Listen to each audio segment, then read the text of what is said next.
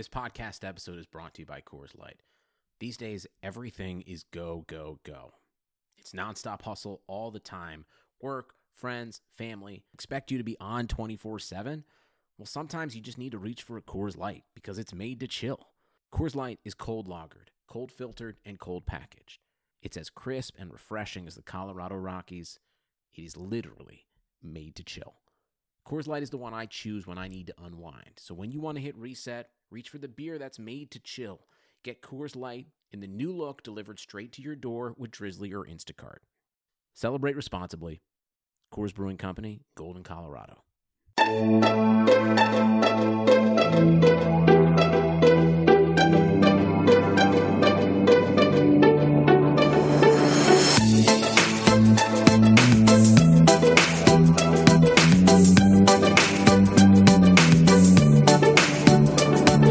Hey there, Knicks fans. How you doing? Uh, happy Friday to you all. Uh, it doesn't really feel like a Friday to me because I'm still getting my bearings back.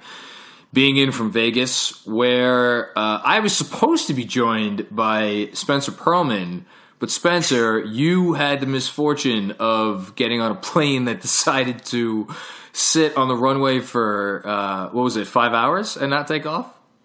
Yeah, yeah, it was not fun. And like I'm a pretty big guy also. I was in the window seat, so I had no room at all.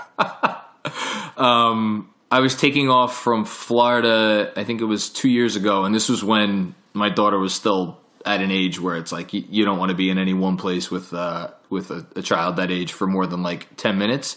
And we were right. on the tarmac for two and a half hours, and then they told us, "All right, you got to get off the plane. Um, we can't take off." That was fun.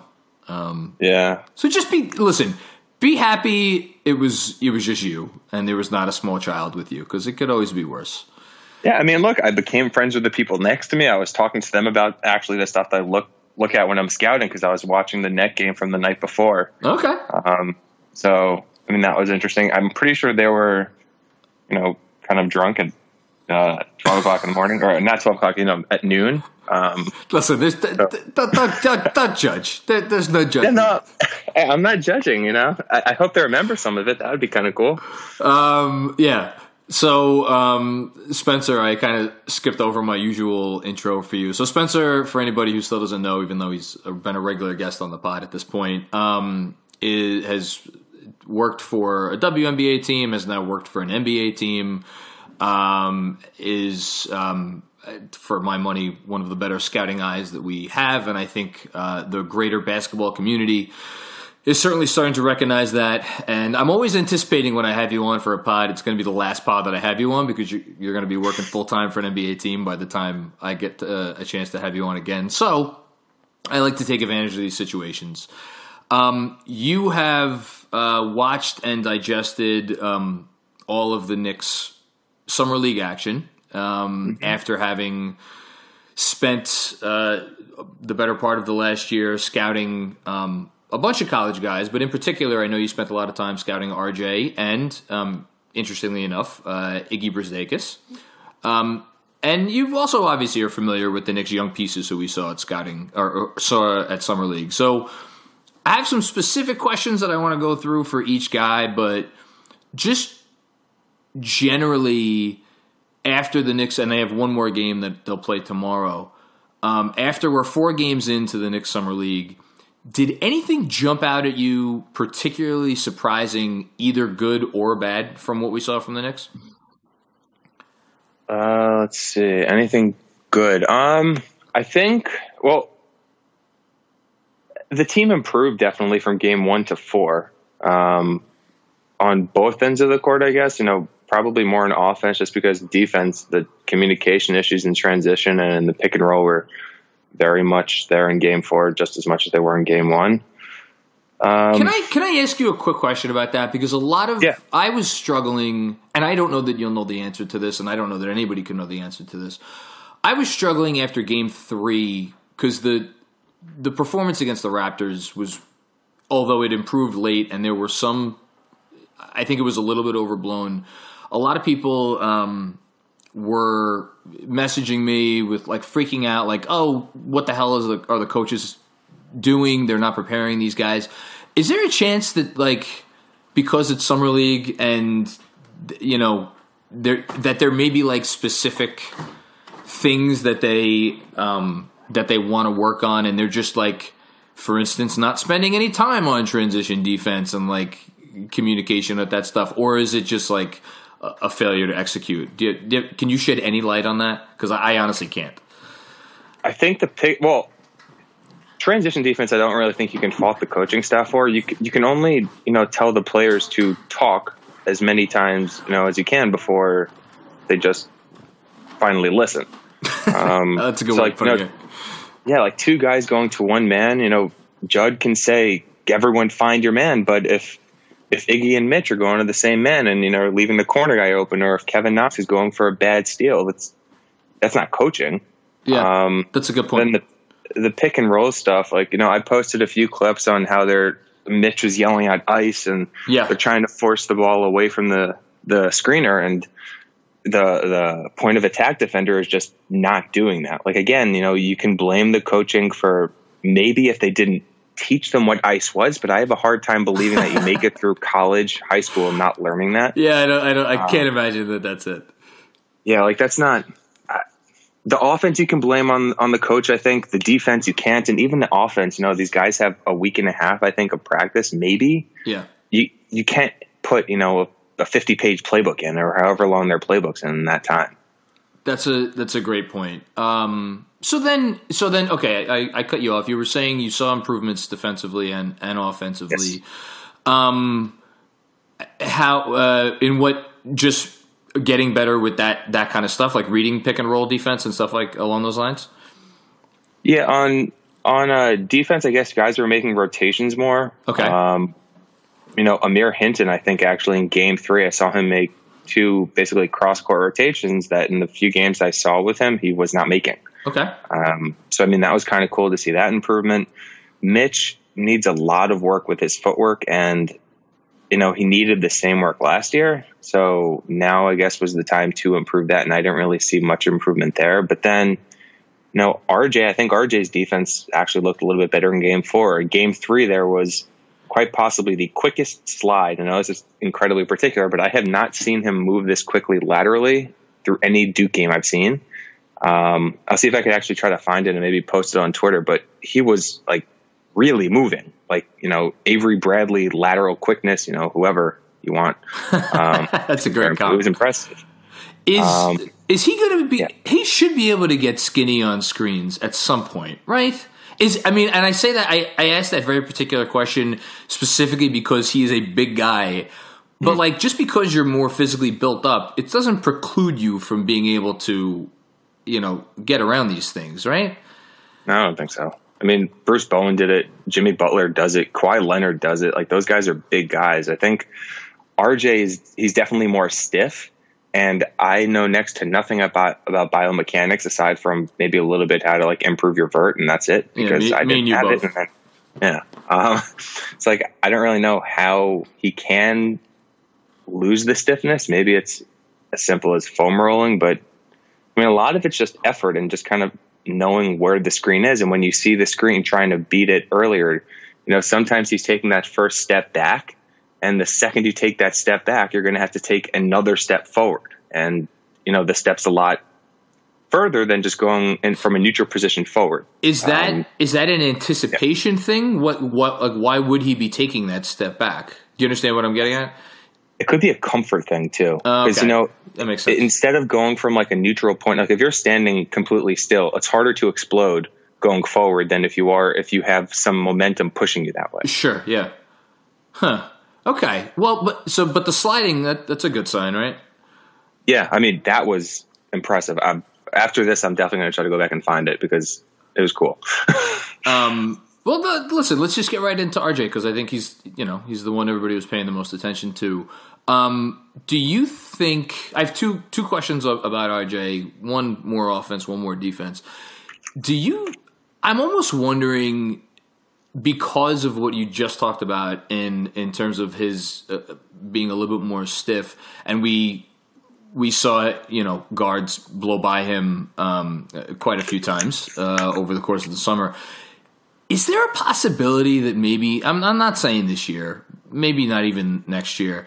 But because of his ability to rebound really well, um, is there a possibility he plays some four like way down the line, or is that nuts? It's just a random thought that I had watching him on defense over the course of the week. I think so. I mean, like everyone's playing down now, and he's 6'7", 215. He can honestly probably get to like 225 and maybe even 230 just because he's, you know, he's huge. Like he's, he, his frame is awesome. It's ridiculous. Um, so, you know, if he does end up getting to that 225 range, I can definitely see him guarding some of the, you know, maybe not full on fours like Anthony Davis, but some. Yeah, no, I'm I'm I'm talking about like selectively for like yeah. you know in you know ten minute spurts in a game here or there. I just wonder because it you know based on what we've what we saw the last week, it seems like if anything, which and you know we could debate the merits of this, um, they're gonna they're gonna push him to maybe play a little one at times, mm-hmm. or maybe they were just experimenting with that. I don't know, but. um you know, I, I, I don't know. It was just a random random thought I had. The bigger question that I have with RJ is this: his his first step on offense is there. It's it looks to me it looks a little slow right now. Is is that what what struck you about his first step on offense, if anything? Yeah, I I've never really been a fan of his first step. Okay. Um, just like he, going back to Duke, I always thought he was more of a power guard than someone who can actually just kind of blow right by you. And I'm trying to pull up exactly what I said in my scouting reports, but I'm pretty sure I said the uh, the same thing there. He's he's physical, and you know if he ends up kind of cutting, you know, in, instead of going wide around the defender, if he's able to just kind of put that foot forward and you know maybe if he's attacking right, he'll use his left shoulder a little bit to kind of push him off. Um, okay, I can see him getting the step on people, but you know, one of the reasons why I actually thought his best or a good way to, you know, remove some of the not so great athletic uh, abilities he's had, he what he has would be actually to play him off the ball to get him going downhill easier. That's really hmm. Would would it work?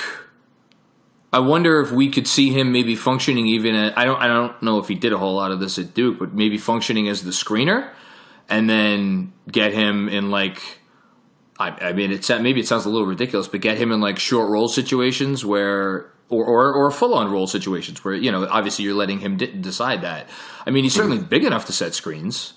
Yeah, I mean, he can probably set good screens. Too. Yeah, like, right. physical ones. Yeah. See, it's like for as much as I get down about some of the stuff that we see, like the lack of a of burst on that first step, just like even talking this out about all the different ways that you could use the guy, and he's not, you know, he's a smart player. I think that much we, I, I mean, I I think so. At least we, we've seen um, encourages me. I'm like I'm trying to basically think about ways that we could try to make him into the poor man James Harden, and I'm not comparing him to Harden. Don't for a second think that, but like with his ability to draw fouls, if and and um, one of the questions that we got from someone uh, was, can you compare and contrast RJ's jumper at Duke to how it looked in summer league? And we were talking before we started recording that you said the the hitch looked like it went away a little bit and the footwork's a little bit better.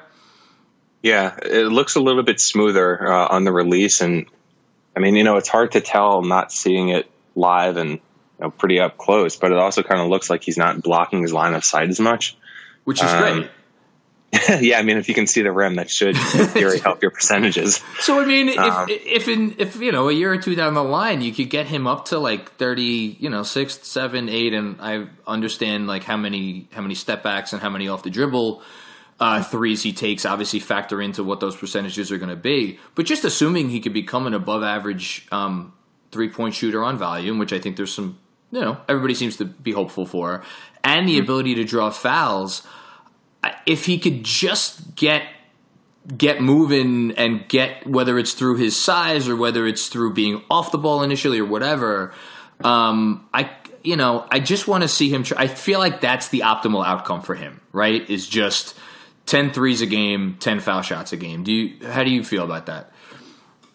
Um, well, I guess we'll break it down to two things. The 10 threes a game, I don't really, I guess, see happening. Maybe not 10, like, but I don't know. Yeah, I could see like six, maybe. Okay, um, that's fair.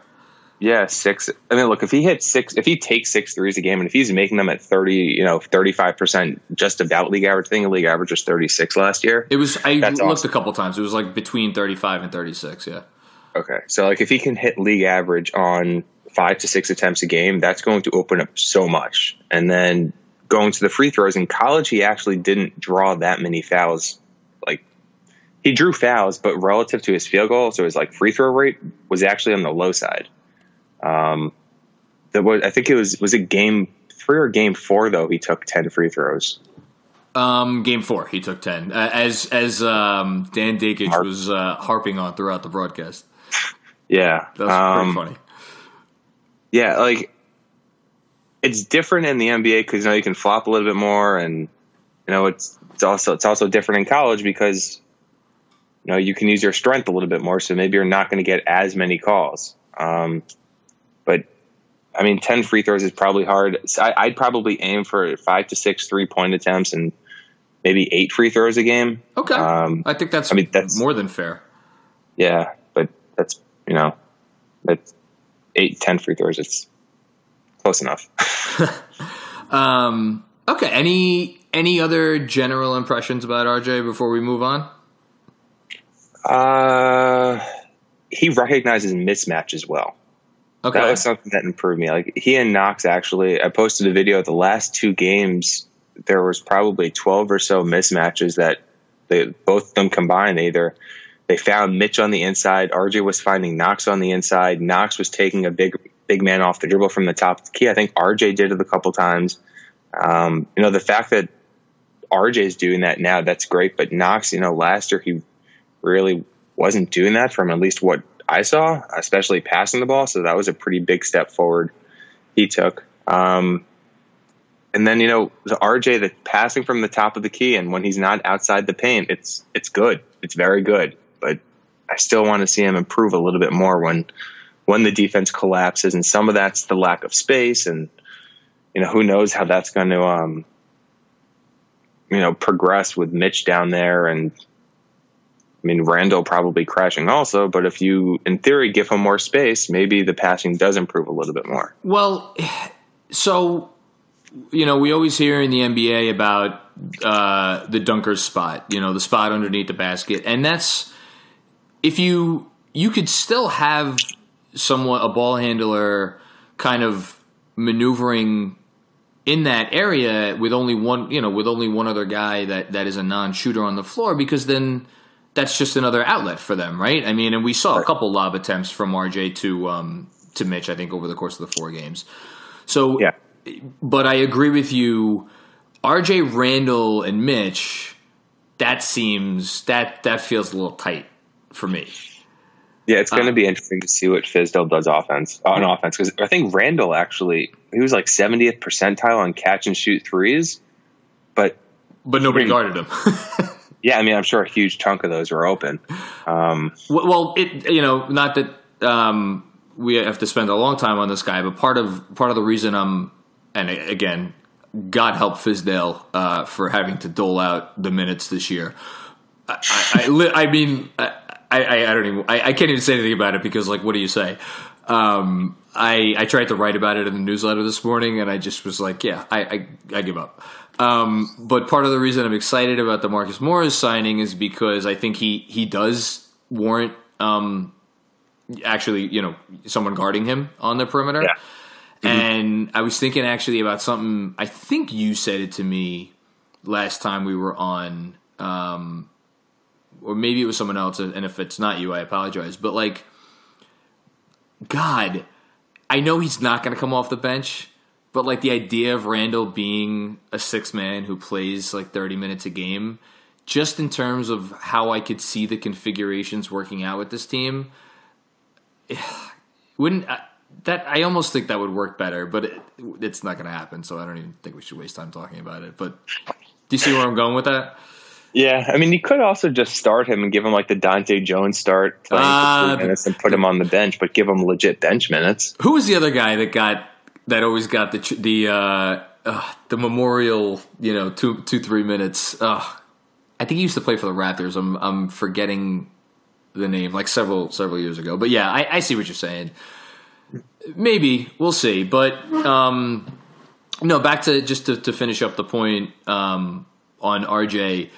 I, I I wonder if maybe they were just kind of telling. Do you think they were just telling him like get yours, or does it, no? They they're probably just telling him to go out and make the right play. So he needs to go Yeah, out. I think and- it was a little bit of both. I mean, Yeah. he's always been the guy, so I think it was him kind of taking on that role. But I'm sure the coaching staff, like, they wanted to see what he could do, and I'm pretty sure they gave him close to free reign. Also, Sure. Um, you talked about Knox. Let's transition to him because I. It's probably a tie for me between uh, Iggy and Knox, between the guy that I came away from summer league most excited about, and I. So I'll preface this by saying that sometimes you see a guy come out in summer league, and it's like there's always like two or three guys where it's like, oh wow, this this person doesn't need to doesn't need to be wasting their time with this. Like John Collins last year, um, I think Lonnie Walker to a certain extent this year. Um, trying to think who else this year really, really jumped out as like, yeah, you shouldn't be wasting your time with this nonsense. Um, Bruce Brown. Bruce Brown was good. Um, yeah. Bruce Brown was damn good. You're right. That's a good call. Um, Knox wasn't to that level, um, but it, there were moments I think where you were like, "Oh wow, okay, he he could kind of get his whenever he wants." The thing that I noticed, and I'm curious what you think about it, is my indelible image of Knox last year was always him driving and like not even halfway to the basket, and you're like, oh man, there's going to be some ugliness coming here. And Yeah. sure enough, it was. Um, with no looking to the corners, no, it was just like, I'm going to the basket. I don't know what's going to happen when I get there, but it's going to be funny. And I felt like I didn't see um, honestly, I, I I don't know that I really saw any of that. And instead, he was looking for the contact. He was inviting the contact. I lost count of how many fouls he drew over the course of the last two games, but it, it felt like a lot. And I know he got to the line a fair bit. Were you impressed with how he was when he actually got to the basket and was was near the rim on those drives? Yeah, absolutely. Um, I've actually posted this two days ago or yesterday. Um, let me let me pull this up. But uh, last summer league, uh, he had through four games. Where is it? There we go. Through four games last year, twenty eight free throws. Sorry, twenty six free throws on seventy seven field goal attempts. Okay. This year, twenty eight free throws on forty nine field goal attempts. Ooh, Yeah, that's I mean, nice. And and it's cool because it's beyond you know he's not flopping either he's he's trying to actually dislodge guys at the rim and even though he still might go for a weird floater the fact that he's being that much more physical is great to see Where is is that a increased strength thing, or is that an, just an awareness thing, or or is it a little bit of both? I guess. i'm sure it's a strength thing um i mean i'm sure it's a little bit of awareness too but i think it's also just being more comfortable you know last year he was 18 19 years old now he's 19 knowing that you know I've been in a year for I've been in the league for a year already. I know the physicality that it takes time to you know put my foot down and be physical.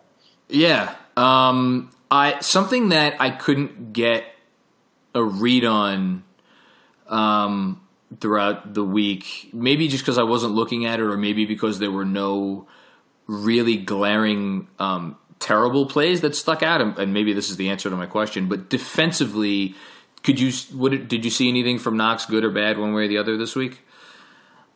Uh, I mean nothing really popped. I guess on defense, the only time that I actually threw my hands up was one two times.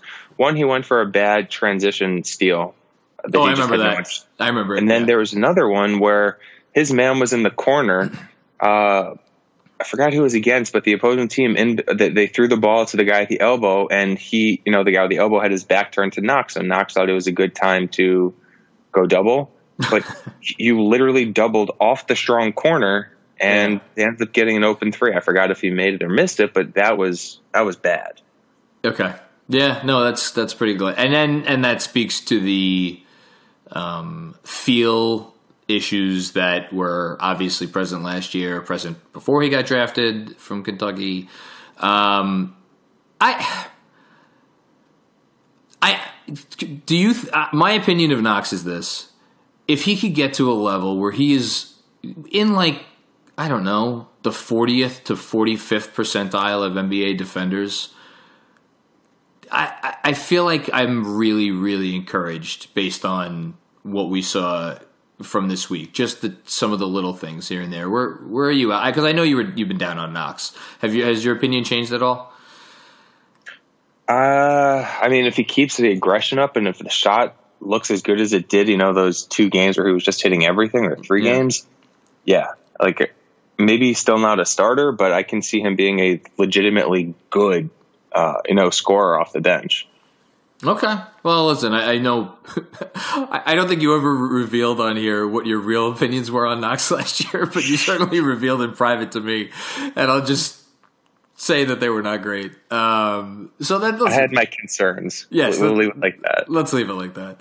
Um, and listen, look, I anyone like yes, we all we all said the same thing. He's only 19, uh, but at the same time, like the, the concerns were very real, and and to you could say his age all you want, but ultimately, if you're if you're a person like me who's still high on Knox, you you you were doing you were taking that position with the anticipation of improvement in not one or two areas, but like several areas. So um, hopefully, we're on the way there. Um, let's talk about Mitch. Uh, we got a bunch of questions about Mitch um, to uh, my tweet this morning. Um, I'll read one of them. Uh, this is from DP. Uh, what is Mitch Rob? M Rob actually he put. What is his defensive ability? His blocking is amazing, but what about on ball defense, pick and roll coverage, and weak side help? I know I'm in the minority, but I feel Mitch is still years away from being what we all want him to be, and the big man depth we are teased about was needed. So don't worry about the big man depth part because like whatever we, are not sure how that's going to shake out. But where where do you think Mitch is at right now um, defensively?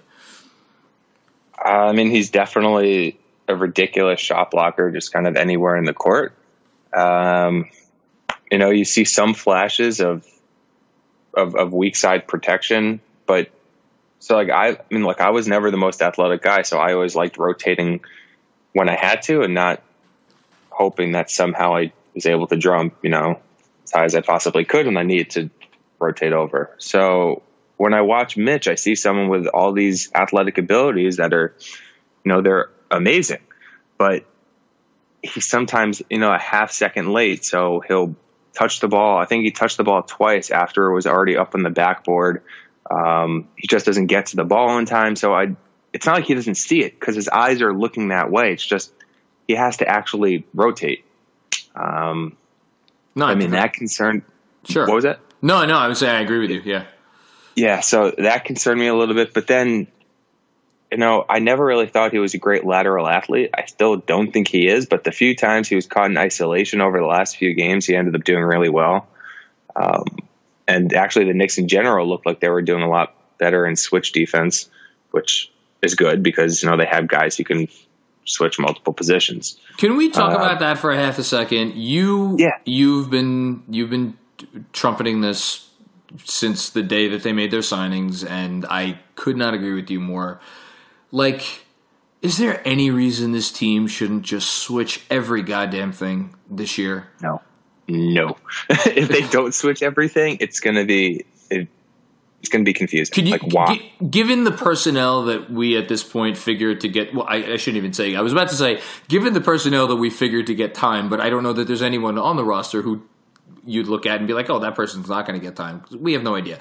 Let me just say, given the personnel that they have now, um, mm-hmm. could you just explain? Because you'll do a better job of it than me. Why switching makes so much sense. I think because it requires I think that yeah, I mean, all right, uh, it requires less thinking. like it's it's much more. That's fantastic. I mean, like you know, you'll you'll have guys worried about what ice defense is. You hear it, then it maybe takes you half second to process it, and then by that point you're giving up an open three pointer because you're caught up in the screen. So when you're switching, it's just everyone switching, and you already have the big guy up. Um, and then, you know, if there's a mismatch, what Boston did really well is they would have paint switches. So if it was a 1 5 pick and roll, and, and, for the Knicks, Mitch would be on the point guard. Then, you know, let's say Dennis Smith Jr. would be in the big. And then there would be a weak side switch where You know, maybe the three comes over to switch with the one. Um, yeah.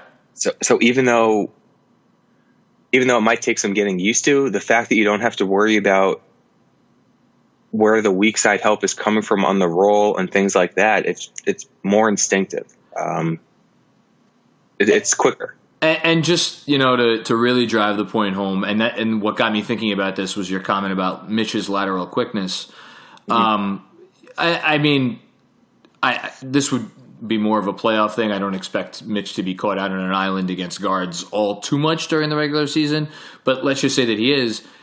You know, it sounds like he can at least you know hold his own enough um, to to keep things honest.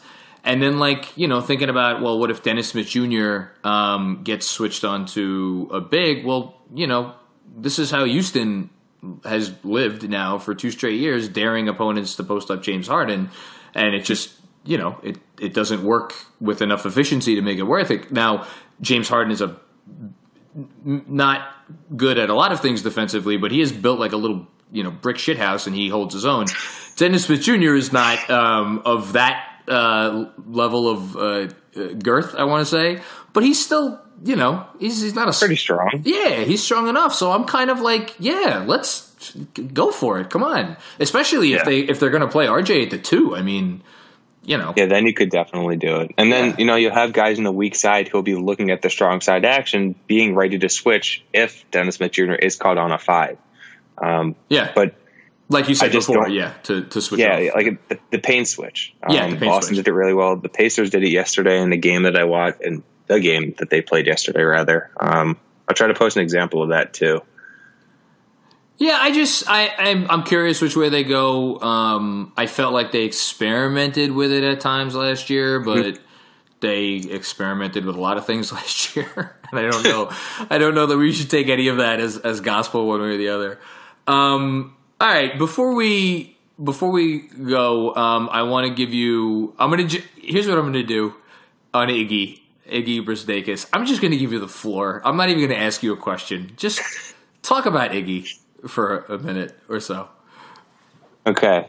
Um, I said this in the podcast you did before. I've said this on every podcast I've been on since the draft. Ignas Brazdeikis will be or should be one of the Knicks' best value picks. And people you mean like in history, on, in their history? Yeah, the, yeah. Like I, I mean, in history, he will go down as one of the Knicks' top value picks relative to draft position. So even though he might never make an All Star game, the fact that you're going to get a high rotation player in the 40s, just like you know the Knicks got Mitch last year. That was another high value pick. That's huge.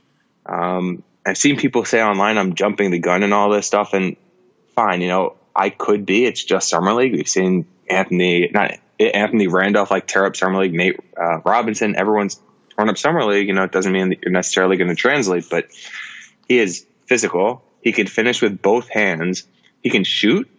Um, and his defensive rotations, like I, oh man, they're good. I, lo- I love your excitement when talking about defensive rotations. Uh, well, it's fun for me. Like I grew up loving Nick Collison. Now I love Marc Gasol, or you know, two years ago Marc Gasol when he was still peak. Um, I like guys who aren't the best athletes, but they get around it by rotating and being in the right spot at the right time. And his isolation defense was actually better than I ever expected. Um, so I mean, I'm super, super excited about just what he can become. And now it's just a question of whether or not he'll actually get minutes. So, just zooming out, big picture wise for a second, and I'm only thinking about this because I literally just finished writing about it in the newsletter. Um, I didn't go into this level of specificity, but if I had to guess, I mean, at this point, I, I they're going to make a trade, you know, sometime yeah. between December 15th and February, whatever uh, day the trade deadline ends up being. Um, maybe more than one trade. I would. I mean, it wouldn't shock me if Iggy maybe shuttled back and forth between Westchester over the first like three months of the season, and then ended up getting like significant, significant minutes. Um, kind of like what I thought they would do with Mitch last year, and then Mitch came in and was like, maybe they're they're you know best player for a while. Um, right. You know, I mean, who knows what happens with with Iggy? But I'm I'm with you, and I I know your concern, your biggest concern, maybe before the draft or or after the draft rather, was his passing. I, I noticed mm-hmm. a couple nice passes that he made over the course of the four games too. Yeah, yeah, I was actually talking with Ashton about that. Okay. Um, you know, he's a huge Michigan fan. He went to Michigan and he said that his passing really isn't that good, but um, the stuff that he's shown in summer league was pretty nice, and I completely agree with that.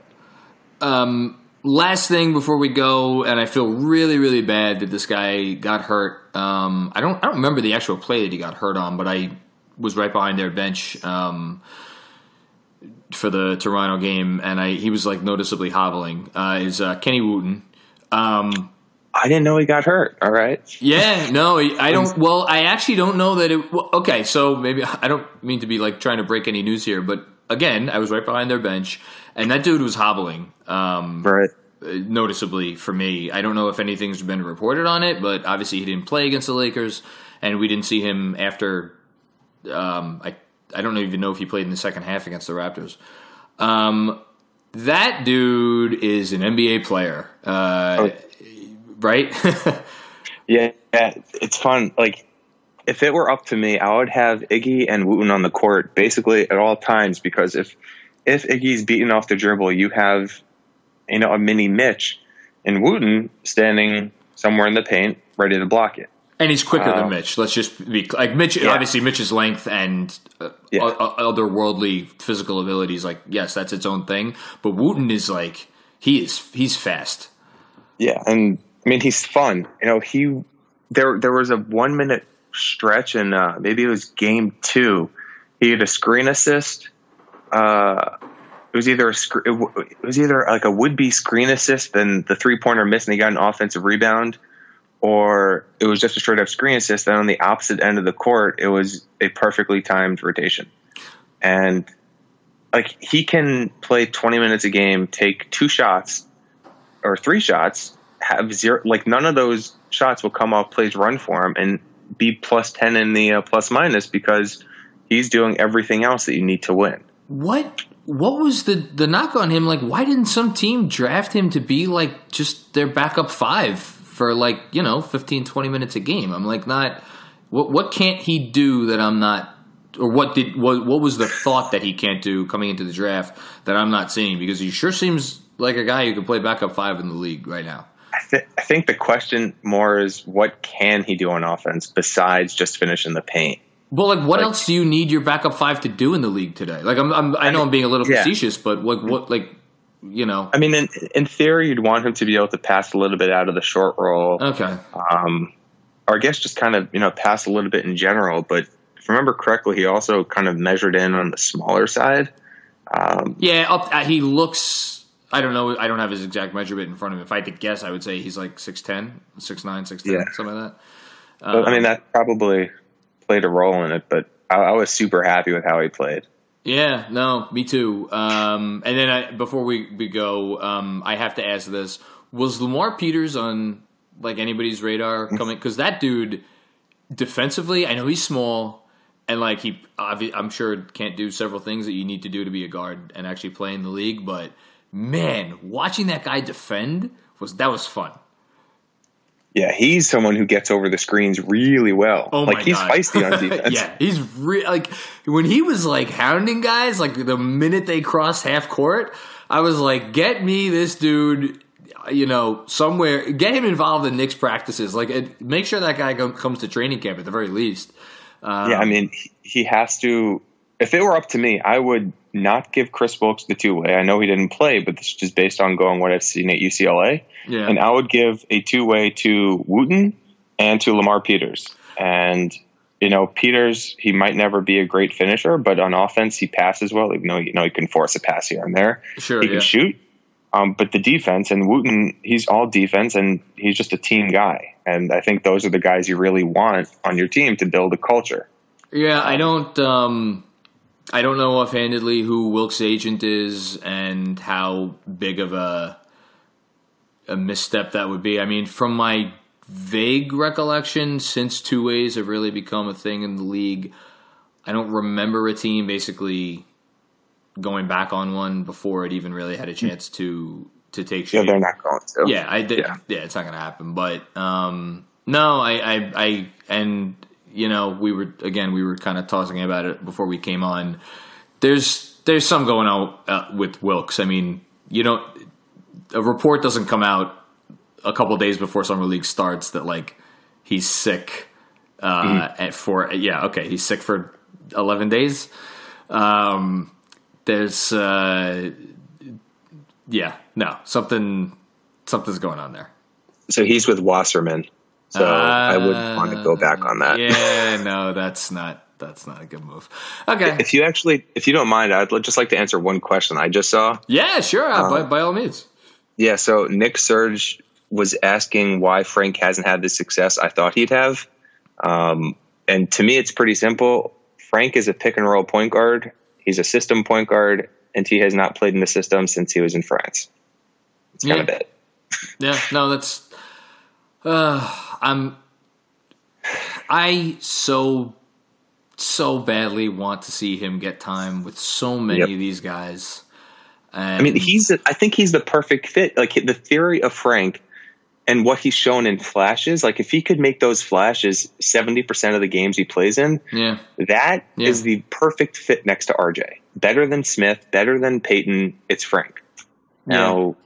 you know whether or not he'll get the chance is anyone's question or whatever that saying is, but you know we'll see. I mean, look, uh, the chips, not maybe not in general for him as an NBA player, but on on this like as a Knick, the you know you can't have the deck more stacked against you than it is for right. like no like literally there's nobody who thinks he's going to even be with the team by the time the first game starts. So you know what? Maybe he just says fuck it, I'm going to go out and whatever, you know, cuz as much as we put on the team and a lot of it is on the team and a lot of it is just the bad luck of like you just said he was drafted to play in a system that then got vanquished a week after he was drafted.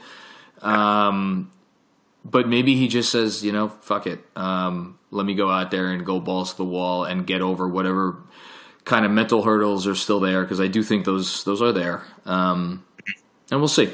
Um, I'm, I'm I, I remain naively optimistic um, Spencer, you're the best. Uh, anything you want to plug, promote, say uh, before we go?